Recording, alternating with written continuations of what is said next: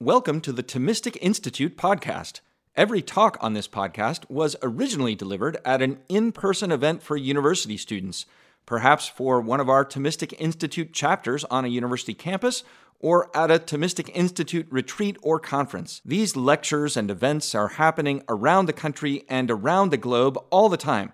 To learn more, visit us at www.thomisticinstitute.org and sign up for our email list. We'll keep you posted about what's happening next. And finally, please subscribe to this podcast, and don't forget to like and share these recordings with your friends, because it matters what you think.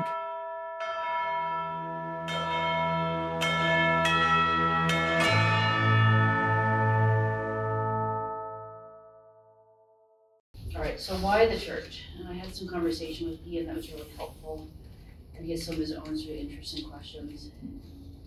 I am actually going to start with by reading a prayer. If you're not in the mood to pray, I'll read it to you. And part of the reason I'm doing this is that this prayer on your handout is from morning prayer from last Wednesday, which was the feast of St. John Lateran. And as I read it, it just seemed to me that it embodied everything I want to talk about, especially in the first half. Paper. So, all right.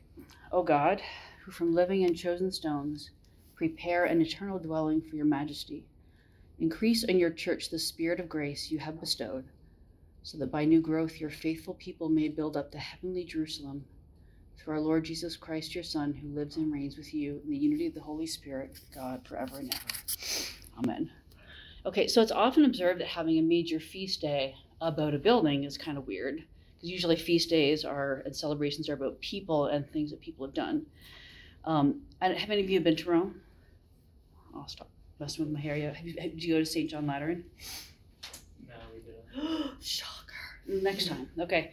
And it's out of the way. It's like beyond the Colosseum. It's not like an obvious destination for a lot of people unless you're a big fan of the Colosseum or San Clemente and Dominicans. But St. John Lateran was dedicated by Pope Sylvester around 324 AD. And initially it was a local festival. But in 1565, it was extended to all the Roman or Latin Rite churches. We use those terms somewhat interchangeably for the sake of honoring Rome as the place where the church was founded, in a sense. More specifically, the feasts is, I think, as you can see from the prayer, supposed to direct the hearts of the faithful toward the episcopal see of the Bishop of Rome, who is the Pope, as a sign of unity and governance through charity. So it is very much like the Roman feast day in many ways. But I think what this prayer is starting to do for us is give us a kind of definition or content of what the church is. So first of all, as according to the prayer, the church is something established by God and given life in an ongoing way by God. That might seem really obvious, but as I say when I do ecclesiology, this is primarily what makes the church different from like a YMCA, you know. Okay, one has a pool, but you know, it's like, this is why when you enter a church, you should feel and act differently from going to the YMCA or to a grocery store. Founded by God, given life by God. Second, the church is primarily its members. Filled with the Holy Spirit, grace affects adoption as children of God. In this, God's people become temples of the Holy Spirit individually, but then corporately they become the body of Christ, because you're united by the glue, as it were, of charity, and united under Christ as the head of the body. And third, the purpose or end of the church, according to this prayer, is to be a dwelling place for the majesty of God. So think of the prophetic imagery. This is the last time I'm going to lose my bag, I promise. You think of the imagery or from the Old Testament, like in the Book of Exodus and beyond, when the Hebrew people are wandering the wilderness and the majesty of God follows them. And they set up their tabernacle, the tent of meeting. Cloudy pillar descends. Moses goes in. He comes out, his face glowing. So majesty is an interesting idea. You could call it glory. But that's what the end or the purpose of the church is supposed to be. It's a place where God is met in all of his fullness, and just like the temple itself eventually. And his glory is supposed to be communicated. And this is chiefly through prayer, through liturgy, through the sacraments, with the final goal of holiness or perfection. Okay, so what I can do in my talk this evening is three things, just starting with that threefold definition. I like threes. First, offer a kind of natural law argument for the necessity of the church, but then intermingle it with a biblical argument for each point. This is really important because you call it a kind of a faith reason approach, but what we're interested in, I think, here is not just why from the perspective of Revelation, but why is this plausible? Like why is this appealing to natural reason, this idea, the reality of the church? Second, I'll get a bit more specific and address the question why the Roman Catholic Church, Roman specifically, and that's where the quotations from the early church fathers come in. And then at the end, I just want to make a few comments about sort of the payoff of the commitment to Catholicity and Christian unity. And that's what we'll be getting at with the right-hand side of the page here. I'm not going to go into all sorts of detail about, the Melkite Rite, don't worry. But just to give you a picture of, because when we say the church is one holy Catholic apostolic, the Catholic and the one necessarily mutually reinforce each other. Their foundation is apostolic. And then you walk down Franklin Street and it's like AME, Methodist, First, like, come on. And you look at Catholics, Latin Mass, not Latin, just like, come on, people. This claim that there's only one church is ridiculous. By all accounts. So I want to just say a few words about that, and we can chat about that more if you want. Okay, so first part, the necessity of the church. Why the church? So I've already given a kind of definition of the church, but for the sake of brevity, I'll squish all those bits together and propose that church is the visible community of Christians united by faith in Jesus Christ and living in accordance with the same faith. So belief in life, but first Christ. Okay, even a definition like that proposes some challenges. People might have some objections. I don't know if you guys have heard of the well-documented contemporary phenomenon of SBNR, spiritual but not religious, or I don't know if you've heard of Christian Smith, a sociologist at Notre Dame. He's done a lot of research into the faith of young Catholic Americans. I think he has 2 books now. He sort of coined this moniker, moral therapeutic deism, as the faith of most American Catholic young people. I mean, these 2 ways of looking at the modern situation suggest that we probably are much more individualist than we like to think. And we see religion as a matter of personal judgment and life choices. I know plenty of people, even Catholics, who one could describe as eclectic. I believe X and Y, but I disagree with A and B. I usually go to Mass, or I usually pray, but it depends where I am and this and that. That's maybe not a great example of eclecticism, but what I mean by by alluding to the spiritual, not religious, the resistance to visible institutional unity, well, honestly, I think the best example I can just illustrate this is my children. Now you're going to say, wow, she's a terrible mother. But, as you get older, you get into the teenage, my children are becoming still teenagers. You have to give them the right sort of space. They have to own it for themselves. That's a weak defense. But I've noticed as they get into the teenage years, if they don't want to go to Mass on a Sunday, they say, well, it's an obligation, like it's the law of the church. That wrong move to make. As soon as I say obligation or law, it's like clean up your clothing. It's like this external thing, like a stoplight, that's making me do what I don't want to do. It has nothing to do with directing to me to my good, my perfection, my happiness. So this idea, St. Thomas says that the law exists to make men good. Okay, so there's the teenage thing there, but I think that there's an element of that is present in all these phenomena, spiritual but not religious, and religious eclecticism, moral therapeutic deism. We just are not inclined to following the rules and submitting to institutional authority. And you know what? Yeah, it's just human nature. Okay, but the argument, contrary to this, the first sort of natural law or rational argument for the necessity of the church is that we are beings of community. So when the law is given to Moses, as St. Thomas Aquinas observes, there is nothing in the Ten Commandments that could have been a surprise. Don't kill your neighbor, okay? Like Thomas says very clearly, and I think I put just one quotation there, that basically the content of the Ten Commandments are principles, or they're legal principles that are articulations of basic human rationality. Okay. So what's the big deal with the tablets? Well, what's important about them is that they come from God, and that puts a new gravity on the law. But more importantly, they constitute the people as a people. And you get all this covenantal language. I've given you the law. This defines you and unites you as my people. This is why they're going through the wilderness then.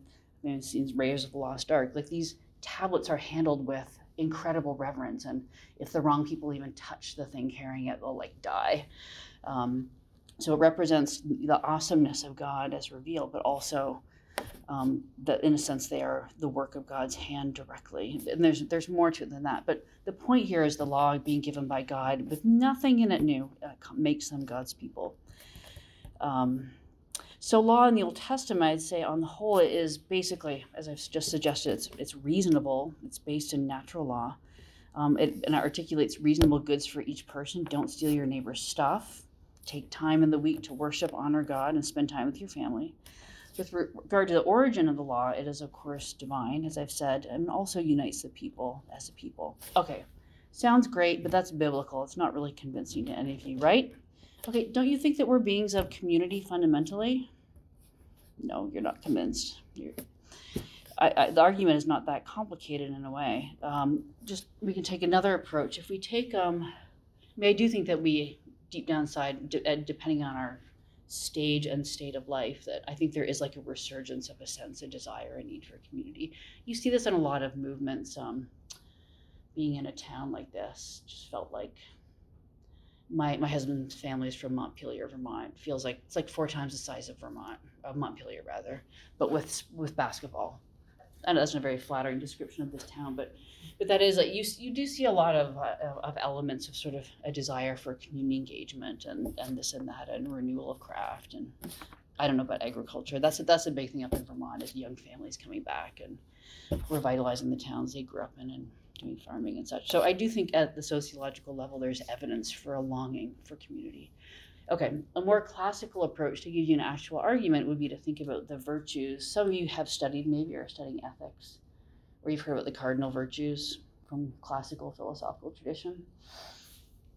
Temperance, courage, prudence, what I'm missing, and justice, the one that's most important for what I'm about to say. If you think of these virtues, you know, the idea that we're beings in development, and we probably all temperamentally, personality-wise, have certain inclinations. We're attracted to certain things, not to other things. But the idea of virtue is that, you know, with repeated habitual action, like if you're by nature a cowardly person, you see a situation of conflict and you avoid, you run away. If you see that generates behavior that's unjust, that's wrong, that it has a damaging effect on yourself or others, then you can sort of do specific things to mitigate that natural tendency to flight. If you take the easiest of the 4 virtues, that of temperance, temperance is the virtue that regulates us in regard to the food, drink on the one hand, like sexual appetite on the other hand. And temperance, it's about the well-developed capacity to use certain things justly in a way that respects your inherent goodness. So if we go out to dinner after this and I engage in profound gluttony, just terrible gluttony, you might think, okay, how is that demonstrating the social character of a human being? Well, if I engage in gluttony, first of all, I'm doing harm to myself, and there's a way in which there's an otherness to my body. I'm also doing harm to myself psychologically, spiritually, because I'm developing bad habits in terms of my sense of when to stop eating. And of course, I'm miserable, but that's, you know, sin is its own reward, so to speak. But I'm also depriving other people of food that they might need that I don't need. And I'm showing disrespect to the goodness of God's creation and arguably to the people who both procured and prepared the food. And then last of all, I'd be doing injustice to all of you by just casting a sort of ugliness on the natural conviviality and joy that is supposed to be part of a very simple pleasure. Okay, so maybe it's easier to see how it's both personal and social in the case of the sexual appetite, but my point is that all these virtues are interconnected and interrelated. They shape one another. And justice touches on all of them. Maybe a better way to illustrate my point here, I'll give you like a sacramental one, but first a biblical one. If you go back to the fall in Genesis 3, again, looking for consonance here with this idea that my actions, even the ones that we might strongly consider private, have a social character implication. We think about, or if anyone asks you, hey, you're walking across campus, what's up with original sin? Or just sin. When we think about, I think for most Catholic Christians, what sin is, the Latin term is macula, hence immaculate one, macula. And macula in Latin means like a stain or a tear, usually a stain like on clothing. But like there's something broken or wrong in me. When you look at Genesis 3, the effects, the implications of the fall for Adam and Eve, as they're cast out of the garden, you know, if you look at the text again, what the punishment or the explicit effect is, basically broken covenant, different forms. Most importantly, broken relationship or covenant with God. We see that starting when Adam hides from God in the garden, which is a stupid idea in the first place. But second of all, being ejected from the garden, which is a place of intimacy and peace with God. But even more interestingly, there's broken communion between man and nature. So woman experiences childbearing with the sort of fear of the threat of mortality and corruption. But also man now labors and he experiences nature as opposing him. But broken communion between man and woman. He's going to be a jerk and lord over you. Your desire will be for him, whatever that means. But then a kind of broken communion just with nature in itself, not necessarily oneself. So my point is simply this. Yes, the idea that sin is a kind of stain or brokenness in us is something that is very easy to confirm at the level of psychology and human experience. But the scriptures go at pains to draw a theological line between sin as broken covenant in all these different forms, and then covenant that begins to be restored with the election of Abraham, and then the sending of Moses, and then like the ratification of really the Mosaic covenant is the decisive one. And it's never like, okay, I'm going to fix the sin thing, boom, everything's better now. It's like the process begins. This is a relationship. I'm going to be faithful to you.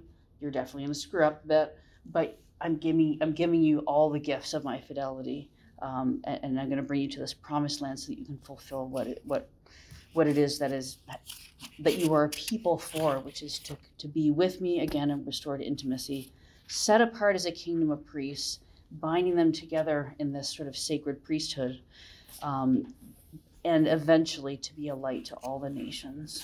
Okay. Maybe a more sacramental and final sort of argument or illustration for the fundamentally social nature of, well, just persons, but our sociality as consonant with the biblical and ecclesial argument for the necessity of the church. I mean, first of all, in the Gospels, Jesus dresses down more than anyone else hypocrites. Not just the Pharisees, everyone, right? You say you love God, okay, who's my neighbor? To whom do I really have to be a neighbor, right? It's the wrong question to ask. That's what a good neighbor looks like, do it. So the inconsistency between one's sense of one's own moral excellence, holiness, and how one actually lives it. This is our Lord's big thing. But from a sacramental perspective as well, if you're Catholic and you've reflected on the sacrament of penance, I think this is a great way to think about it, and surprising to some people. When I sin, the church teaches, even if I'm sinning in the most private way, the church teaches that I harm myself, obviously, but I also offend God. And offend there doesn't mean like, oh, how dare you, you know, like an emotional reaction. Offending God specifically by setting up a lesser good kind of against him and making it an idol. And you could think insofar as someone who enjoys the sacrament of penance has received all the graces to be holy in baptism and confirmation. It's also a kind of in your face to God, in effect, to be like, yeah, I know I shouldn't do this. I could not do it, but I don't really care. So in a sense, it offends the goodness of God by willfully choosing something lesser. But the Catechism also says at 1440 that sin is specifically a breaking of communion with God. Like when you do something bad towards a friend, even behind his or her back, and they don't really know about it. It just feels like you've done some damage to that relationship. The Catechism also goes on to say that when I sin, I'm offending you guys, okay? I'm offending the church because my disordered use of myself or creation separates me from the fraternity of the church, the fellowship of the church, and also deprives you of what's justly owed to the church, which is namely me, as a full gift to you. A lot of Protestants object that a sacrament of penance, not just reconciliation after baptism, makes a joke of the totality of Christ's work on the cross, like its completeness, or of the unconditional nature of divine love and forgiveness. But the problem with that objection is a problem that many Protestants acknowledge to be a theological problem, that's post-baptismal sin. Guess what? I'm a sinner. Conversion, the Catechism says, is properly a lifetime endeavor requiring constant renewal, interiorly, exteriorly, and correction, and it takes a lot of help. It's personal, but I think it's a beautiful thing, this teaching that what's happening in penance and reconciliation is also fundamentally social. I'm fixing my broken relationship with the church, with the brother I know, the brother I don't know, and fixing my relationship with God. It's not just me being corrected internally. Okay, so natural law-ish kind of argument, not a very radical one, or basic fundamental sociality. I've illustrated that with reference to the virtues instead of going to the Aristotle's ethics more broadly. A few biblical arguments on the nature of broken covenant and how covenant is restored specifically through the sacrament of penance. So as a few summary takeaways, and then I'll go into the second part here, referring back to the three elements of the initial definition of the church. The takeaways, I would say, are that the church as the new Israel or the sacred assembly is a distinctive kind of entity, as I said, distinct, say, from the YMCA, because it's the effect of in order to the transcendent. And as a result, it's going to look different. It should look different. Its fundamental activity, this is how it's going to look different, is going to be religion and the parts of religion, most importantly, worship. You think of the disappointment you feel when you walk into a church that doesn't look like a church at all. And I think I love modern art and architecture, so that's not where I'm heading, but when you read how people sort of theorize about what they were doing with Gothic architecture, which is not my favorite necessarily, but sometimes they were just showing off, their technical awesomeness. How big can we make those buttresses? But people often, point out that there's this kind of, reaching up, this desire to express. On the one hand, there's this vitalism about it, like the ceiling is like a forest, but at the same time, there's this longing, this art in the pointed arches, as opposed to like the more Romanesque curved arches. So the church should look different in terms of our being persons, a certain kind of person.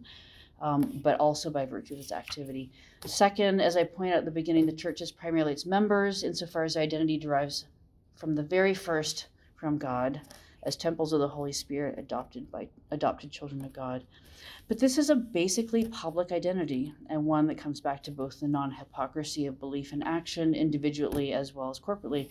And of course, there's differences of beliefs, and there's a difference between my beliefs and the corporate beliefs, but differentiating what is the law for us, like the parallel to the Mosaic Law. What are the non-negotiable beliefs? This is fundamental to our identity. So there's analogous sort of principles, and you could argue in the unity of a family, which, as I'm sure you experience, often involves way more disagreement than agreement. But by that, on that analogy, the beautiful thing about family is you don't choose it. I mean, you'll choose it, and there'll be a choice at some point, presumably, but you're stuck with your family, your mom and your dad and your siblings and your great aunts that freak you out at Thanksgiving. And then third and last, yes, the church has a purpose or end, and that is to complete Christ's work in time by meeting the majesty and goodness of God. And just adding in some of my argumentation here again, this means that, not only is the church divine as origin, but it orders us to the transcendent as our end. As St. Augustine puts it, the church lives in a place of tension because it's fundamentally a pilgrim entity. And I think we're supposed to experience this. Christians are in a daily way. On the one hand, we're exiles. This is not our end. Like the Hebrew people, we are in the wilderness and we're being led to a land that we do not see and we only hope for it. We should never feel comfortable and stable in this life. And at the macro level for Augustine, when he sits down and writes his work on the City of God, he's writing, I don't know if you're familiar with that work, I'm doing a seminar on this semester, which is a real joy, mostly to seminarians. And when he sits down to write this work, his primary audience is grumbling, disaffected Christians who are looking at the sack of Rome. They're like, what's God up to here? Like, we can own property. Christianity is basically the established religion, the Holy Roman Catholic Empire. Awesome. That's the kingdom of God. We've completed Christ's work. And Augustine writes this work, City of God. He's like, no. The kingdom of God can never be identified with the church as we see it, although it includes it in a weird way, but it can never especially be identified with any relationship or institution or political entity. So these Roman Christians have kind of made an idol of the state. And Augustine is like, nope, that's not the point of what Christ was doing. The city of God is not the church itself, but it is all the saints. And we only know really clearly who the saints are until at that point of particular judgment. Okay, but his point, Augustine's point, and this is my third point to finish it off, is, you know, we can't, despite the tension, we can't withdraw from the world because we have to fulfill the work of Christ in the world, which is basically missionary. But on the other hand, you know, we can't, be in that place of total comfort and make the world in effect into, make the church, even the church, but especially the world into our fulfillment, our hand. So tension, isn't that great? So maybe the sociological argument was definitely not the only argument for the necessity of the church, but intermingling that approach with the biblical approach, I think, makes the argument strong and even decisive. I'm going to move into the second part now. Why the Roman Catholic Church? Okay, there's an easy and a hard way into this question. I'm going to do more of the easy way because I'm kind of a historian, or I think historically, but also for the sake of time. Because, you know, I mean, I say it's about history because, you know, when you study history, like the interaction of human events sometimes is a matter of choice, just cause and effect. The effects often, more often than not, simply cannot be known. So there's this intermingling or this interaction of rational choices and, frankly, historical accident and chance. So, you know, if you ask, well, why is the official or the traditional language of the church Latin and not Greek? Just how it worked out, okay? I had a professor in my undergraduate who's a British guy in my classics department. You know, I say, well, of course, it's because Latin is the language of the angels. So I don't quite have that conviction, but maybe he was right. But broadly speaking, I mean, why are we Latin right, Roman right, and not Greek? Some of you probably know a lot of history here, but I mean, this can't be explained by, but it's certainly set up for and encouraged by a few things. The cultural and political divisions that are already present in the Roman Empire before it becomes Christian, right? If you ever have a great property or are the emperor or empress of a great empire, don't divide it up between your kids because then they'll fight and one of them will kill the other and take that part of the empire. So that was a mistake that was made long, long before, even the time, mostly before Constantine. Second, the superior intellectual and overall culture of the Greeks. It is true, eventually the Latins are the more barbaric, so to speak. But you see this in the first, second, third centuries in theological writing. All the important work theologically is happening at the hand of Greek writers or Greek-speaking people and writers. Third, the non-attention of the Greeks to the West, due in part to the new threat of Islam in the East. Okay, and here too, I mean, when the capital is moved and becomes Constantinople, that is an idea, something you should do someday. Name your capital after yourself. So Constantinople, which is now, of course, Istanbul, becomes the new seat of the empire. That's a long way away from Rome. And so that distance does sort of, and with the existing divide, does encourage a deepening cultural divide. And this is really relevant to the fundamental problem in Christian unity, which is the Eastern Orthodox and the Western. Because when you get to the 11th century and then the Council of Florence and the Renaissance time, and even now, the last couple of papacies, the endeavors, I'll point out, from popes for Christian unity are truly heroic.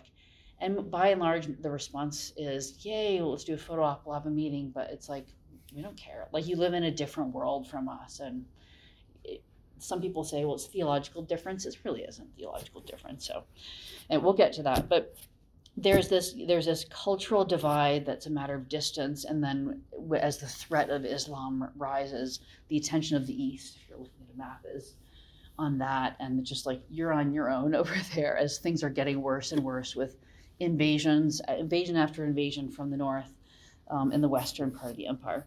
And then basically that was sort of my fourth point. But to be more specific, you know, by the time you get into the 6th, 7th, 8th century, there's a total political vacuum in the western half of the empire.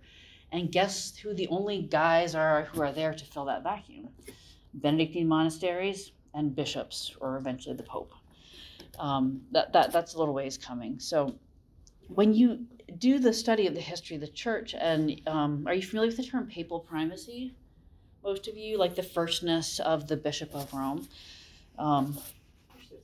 Great papal primacy and patron primacy.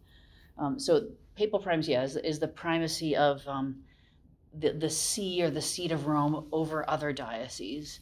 And what one means by primacy really matters a lot, because it could be a primacy of honor, which the Eastern Orthodox are fine with, but if it's a primacy of governance, like you have to pass your code of canon law by the Bishop of Rome, not cool. But the theological argument for papal primacy is based on patron primacy, so it's Peter, P-E-T-R-I-N-E.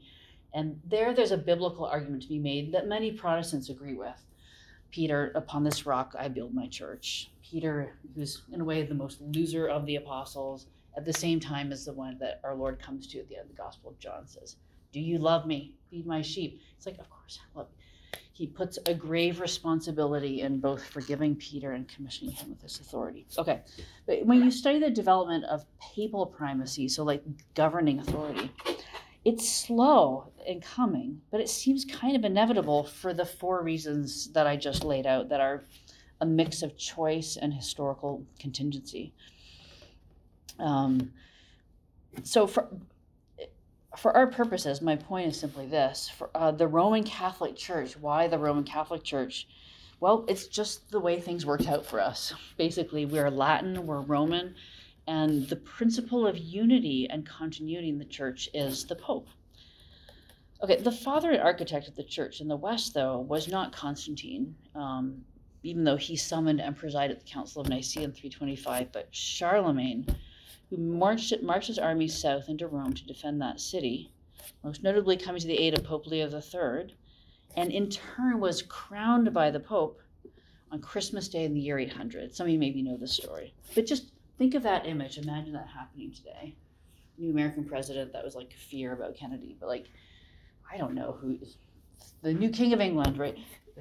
Going into St. Peter's, and at the altar over the earthly remains of St. Peter, the Pope puts the crown and anoints. You still anoint kings and queens, right? Anoints like a Davidic king of old and says, "You are the Holy Roman Emperor." Of course, the dudes in the East hear about this and they're like, "We have an emperor." Actually, they had an empress, and that was one of the arguments they used, but it's a tendentious argument. But yeah, this seemed to be like all of a sudden we have another emperor, and now we're competing. And this is, of course, one of the many sort of sore points. But yeah, it's fascinating imagery. And if you ever have a chance to go to Aachen, Germany, where it's the most beautiful church. It was the seat of Charlemagne's court, and just beautiful mosaics everywhere. You see the influence of the Eastern arts there. You can see Charlemagne's throne, and it's mostly been denuded of like a lot of its decoration, but all over the throne there's these little what do you call them, like crevices or whatever, just like little holes, but they're there very deliberately, and each of them was a relic. So here you go to the cathedral where you'd expect the bishop's throne to be, there's Charlemagne's throne, and the relics sort of signifying this sort of divine fate. It's just fascinating imagery. I mention this because I say Charlemagne was the architect of the modern church in a certain way, because from here on out, all of Western history, the history of the Roman Catholic Church, is in some way always about the Pope and Emperor X, or the Pope and King Y, this Duke, this Prince, this whatever, whatever. And I mentioned Augustine and why he was writing the City of God, because I make this argument when I do history of Christian thought that the point of what Augustine was getting at was, as a matter of just historical events, if not just outright choice, was a lesson that was not learned by the church, arguably until the time of the First Vatican Council, like 1890 on, when all of a sudden the last bit of Italy that was owned, that was the country of the papacy, was seized by these Italian unification forces. And then you have Pope Pius IX, who's like holed up, and armies encamped around the castle. I think it was the castle of Sant'Angelo, I can't remember. And then there's like a formal teaching of divine, of papal infallibility, so on and so forth, very dramatic. But my point is that in a way that loss of political significance, in general, historically, you see this in Augustine's time, you see it at other times, when the church is put into a crisis in regard to its political or, in a sense, worldly authority, at one and the same time, its spiritual authority rises tremendously. You see this with St. Ambrose, St. Augustine negotiating with the emperor at that time. But you see it in the papacy at the end of the 19th century of Pope Leo the 13th. The church isn't a state or doesn't have a state any longer. All of a sudden, Pope Leo, this is when the encyclical genre explodes. All of a sudden, popes start talking like kind of to the world, like everyone should darn well listen to them. And it works. It really does work. It's fascinating. Okay, so to finish the easy way into the question of why Roman Catholic, this is our heritage, our culture, this is how things worked out as a matter of history. The Greeks had their own stuff to deal with. And this is my heritage. It's as true for me as an adult convert from Canada. Baltimore is my diocese. Archbishop Lori is my father in God. He's not a man of perfection. I hardly know him. But the pallium that he wears, that he got from the Pope, the validity of these orders, link me indissolubly to the Church Catholic through a line of apostolic succession that goes back to the first bishops of Rome. This is as true for me, making me as fully Catholic, as it is true for a cradle Catholic from Guatemala, from an actually rich Catholic culture and background, or for a missionary Franciscan from Portugal in what is now California 2 centuries ago. Okay. The hard way to argue why the Roman Catholic Church is not just, hey, this is the one church with apostolic succession throughout time, is more getting to the text that I have here. It has to do with the interrelationship between the apostolic mark of the church as per the creed and the unity of the church, and how the Pope or papal primacy, authority in general, but certainly the authority of the Pope is absolutely crucial. But this begins more with the priestly and paternal authority of the bishop per se. So if you spent time studying the Bible, the New Testament especially, you think of Paul and his writings, but even the Acts of the Apostles, he's so anxious after this dramatic conversion on the road to Damascus, is it? It's repeated again in 2 different passages in Acts of the Apostles. And he's always anxious after that time to identify himself as one of the 12. And you see this at the start of his epistles, I too am an apostle, I, an unworthy apostle. He's not referred to as an apostle in Acts, but and that's probably right, because he's not yet a leader in the church for most of the Acts. But if anything, the term apostle in the Acts of the Apostles is always alluded to in context of governance, like settling disputes, Acts 6, Acts 8:14, or specific sacramental actions like laying on of hands. But there's clearly a kind of institutionalizing of the apostolic work from the get-go, from Pentecost on. Okay, and the key moment is Acts 15, when there's a huge dispute about just how Jewish Christians have to be. Do new Christians have to be circumcised? Let's just say no. Okay, but it really, I'm being a bit silly, but it is a really important fundamental question about the relationship between Judaism and Christianity, what will eventually be called Christianity. Okay, so is Paul just anxious about being accepted? Does he have some ego issues? But we have these texts where he constantly is emphasizing it's not about me, it's not about me. One of the most famous is 1 Corinthians 1:10. And he starts this that magnificent long letter by saying, okay, I hear that some of you guys are groupies, basically. And you're saying, I'm a follower of Paulus, and I'm a Paul guy, and I really like this guy's preaching, so I'm totally with him. And he responds, to actually cite the text, is Christ divided? Was Paul crucified for you? Were you baptized in the name of Paul?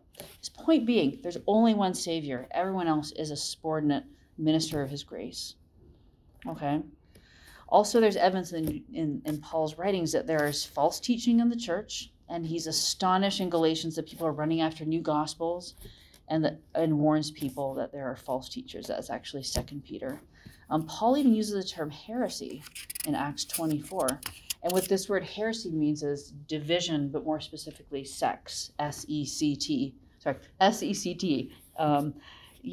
so division in the form of sects or factions like the Pharisees. And the point he's making in that passage is, you can't be a sect. You can't be a Christian denomination, because Christ's way is universal. It's Catholic. He doesn't use that term. It's universal. It's for everyone. It doesn't make any sense to be broken up into little parties. Okay, the term Catholic, though, is not biblical. It's first used by Saint Ignatius of Antioch in his letter to the church at Smyrna. There's that quotation for you from chapter 8. So he was walking to Rome, kind of in a military procession, as it were, to go to his martyrdom, and different dignitaries, or not dignitaries, leaders of different communities were visiting him and bringing him food and comforting him, and he wrote these letters as kind of like thank yous, but also to encourage people. And he uses the term Catholic, and you read that quotation, "See that you all follow the bishop as Jesus Christ does the Father." Holy cow. "And the presbytery," the priests, "as you would the apostles. Reverence even the deacons. Let no man do anything connected with the church without the bishop." So only a proper Eucharist is it administered by the bishop, or one to whom it has been entrusted by the bishop. "Where the bishop appears, let the people be. Even as wherever Jesus Christ is, there is the Catholic Church." This is our first historical instance, or significant instance, that they use Catholic. I mean, he is basically that strong identification between the bishop and Jesus. Again, it seems kind of bold, like some of St. Paul's claims or attempts to identify himself as an apostle, but it's about unity. And he never sets himself up as an authority in itself. Stay close together, especially at a time of persecution, martyrdom. Your identity is drawn one from another. And the veracity, the legitimacy of these sacraments, it's not just that the bishop can and does give the power to priests to share in, to share that sort of that sacramental power, but it's that they are supposed to bring people together and unite them to be a visible sign of the body of Christ. And the next text is a little bit later. You might have heard St. Clement of Alexandria, writing the 2nd century against heretics. These are Gnostics mainly, who appeal, just introduce some weird teachings, and some of them appeal to like private revelations. Many Gnostics talk about secret doctrines. St. Augustine has the same experience of Manichaean Gnosticism, where he, it's like 400 years, but just long initiation, secret handshakes. I'm making the handshake thing up, but it's a way to bind people in much more tightly to a particular group. It's his point, though. St. Clement's point is the same as Augustine's point, though, that if something is a principle of unity, if an institution or a set of beliefs, and if it's truly Catholic in the proper meaning of the word, it's going to be for everyone. So the veracity, the power of Christ's sacrifice is precisely that it's for everyone. And in City of God, he really goes at not only sort of these Gnostic practices, this is Augustine, put that quotation down, but he's critiquing some of the philosophers that he loves the best. It's like, because he says, if you understand happiness, you understand virtue, you understand metaphysics, good for you. But if this is your way to felicity, most people don't have the time to do that. They're out farming. Most people won't have the education to do that. Knowledge can't be salvation, because it has to be about everyone fundamentally. I don't even think this is that time correct, by the way? No. Okay, nothing's okay. I have no idea what it is. Okay, just checking though. So, but what I with these sort of three references to the church fathers here, I mean, and some of you might know Augustine's difficulty with the Donatists, against whom he preached in the year 407. Just the last thing from Augustine. Northern Africans tended to be very rigorous and demanding in the faith. And as to the question what to do with Christians who, under pain of torture, sometimes denied their faith or would hand over, the sacred texts, that's where the word traitor, like the handing over, comes from. And the Donatists said basically, if you betray Christ, there's no forgiveness, which you can kind of see how that argument would go. But what they started doing is rebaptizing people, because they envisioned the church as the church of the truly faithful, kind of like the church of the perfect. Augustine's like, I don't know about you guys, but I need a church for sinners, that is a place where perfection is sought after, but mercy is really is really present. Sounds a little Pope Francis-y in that way. But he says, he's talking, his preaching is on the nature of charity in 1 John. He says, the Donatists have left us. In leaving, they left Christ. Very similar to Ignatius of Antioch in the way there. He says, the failure to love one's neighbor, he says, is the failure to love God. This only even makes sense because the grace of God is present in the church effectively through the sacraments. Leaving, Augustine concludes his preaching. Actually, this is in, I think this is in his second homily. Augustine says you cannot go away from the church to find perfection, grace, holiness. Going away from the church doesn't make sense. You can't go away from the church. Okay, so why the Roman Catholic Church? Easy answer is this is how it works out in history, and it makes sense in light of that. Does it mean that we can't go to Mass at a Catholic Byzantine rite? Of course it doesn't mean that, but yeah, might need to work on your Greek a little bit though, and have to be very patient because their divine liturgy is like 2 to 3 hours long, but beautiful. But more theologically, and this is just like a slice, as it were, of a complex argument that does have historical dimensions to it. It's really about unity. And unity that is unity of faith and belief, but also that absolutely has to be visible. Yes, this can look like submission or extended public penance, certainly in the early church. And the bishop is indeed the central figure for the early church, embodying apostolic authority. But it's also about governance, it's about order for the sake of unity. And the authority, or the basis for it, is never one's own. It's never the guy before him. So Archbishop Lori's authority doesn't come from, Cardinal O'Brien, and from before. I do know some of these bishops, right? The authority always comes from God, which makes the claim of authority a more grave matter in a way, but it also should be a point of great personal humility. And a sense of servitude for the sake of the unity of the church and the good of others. The other way which we need to understand this authority is in terms of the priestly and prophetic gift, not just the kingly gift that is embodied in the person of Jesus Christ. So the primary work of the bishop is to be a visible principle of unity, according to St. Ignatius of Antioch. But for St. Clement of Alexandria, as for Irenaeus and other fathers after him, it's that prophetic gift that is the primary shape of authority. It's a paternal and in some cases maternal. Uses a lot of biblical imagery about the church that is maternal in that way. The word magisterium, magister, is master, but the church is called master and mother in a beautiful, Pope John the 23rd.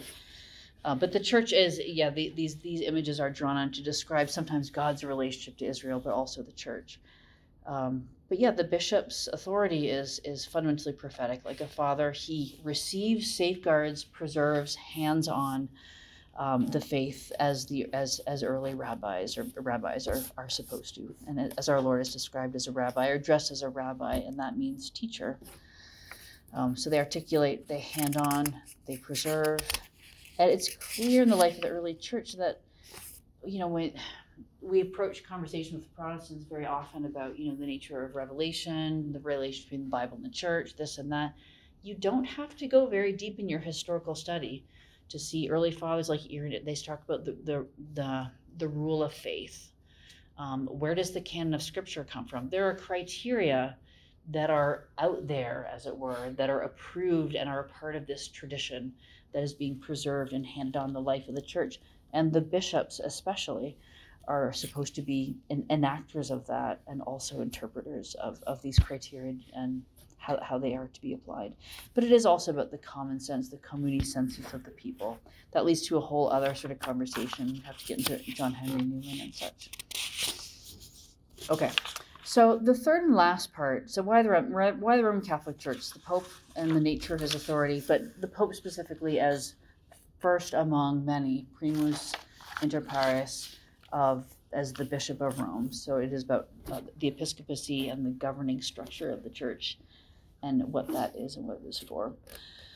Okay, this is our church. It's often a disaster, and the people in it are annoying, myself included, and I sometimes think, though, I hear the word unity, I'm just like, oh, here we go. We're going to have to sing some songs or hold hands or something. just not, I just like to do my own thing most of the time. Thank you. Okay. I think that preaching, thinking about unity, I think that it's both the first mark of the church, the most profound wound to the church historically. It clearly matters to our most beloved, most recent popes. It has mattered to the church always. In my experience as a convert, for me, a pretty hardcore Protestant, no one really cares about visible Christian unity outside the Catholic Church. Really cares. I'll say more about that in a minute. But back to it as a theological idea, like you look at Augustine's preaching to the Donatists or against the Donatists, and just like leaving the church doesn't make sense. It's also something else I said to my kids. They didn't like it when I said that.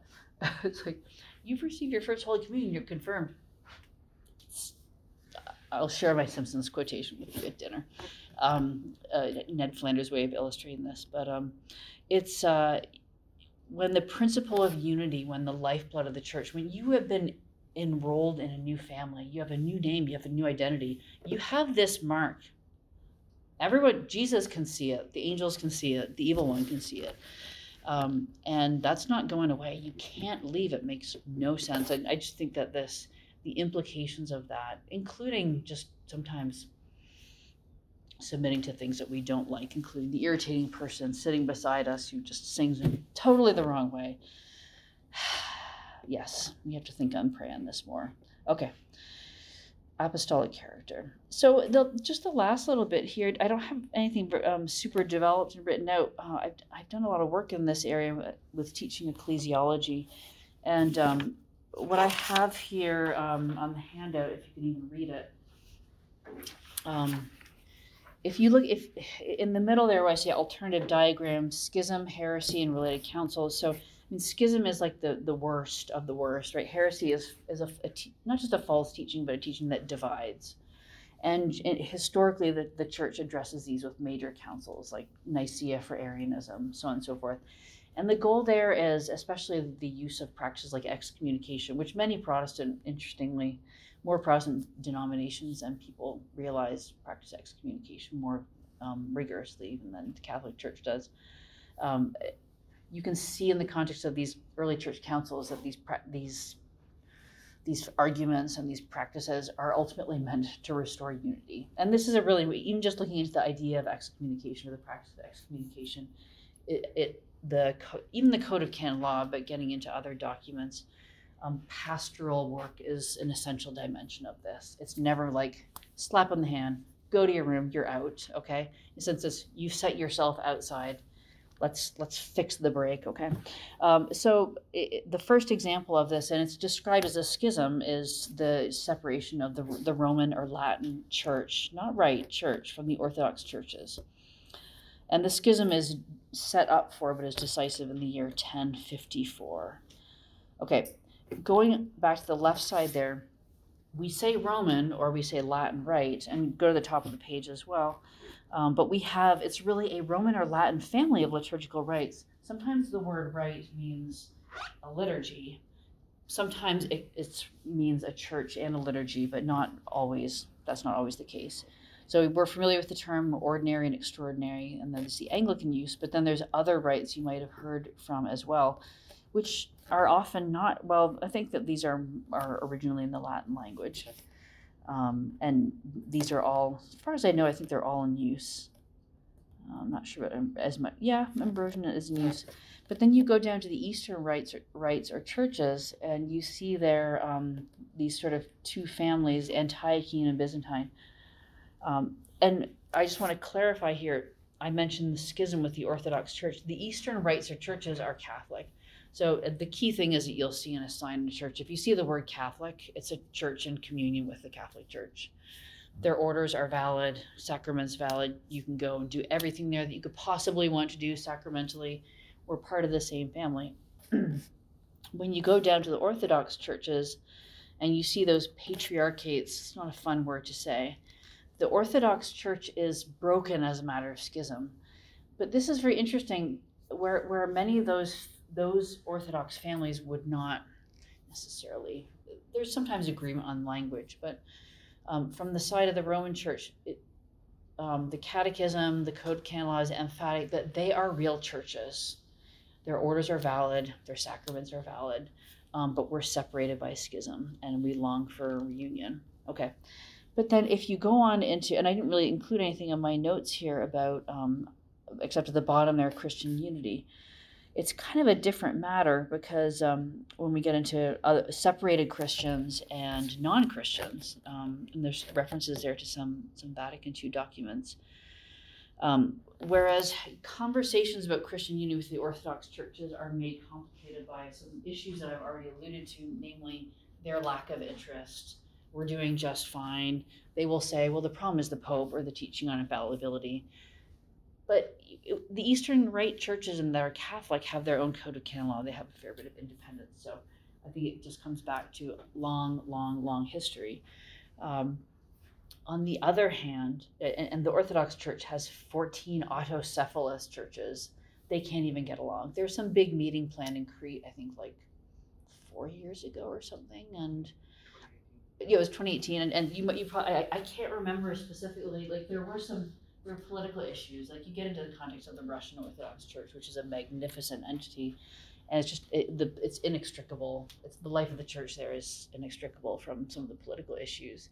And then you sort of shift to like, okay, there's a distinct Ukrainian autocephalous church. But so there's the problem of they couldn't even get it together to all, like several, I think two patriarchs just didn't show up at the last minute for a reason, but it was just kind of rude. So conversations about unity with them are made difficult in a number of ways.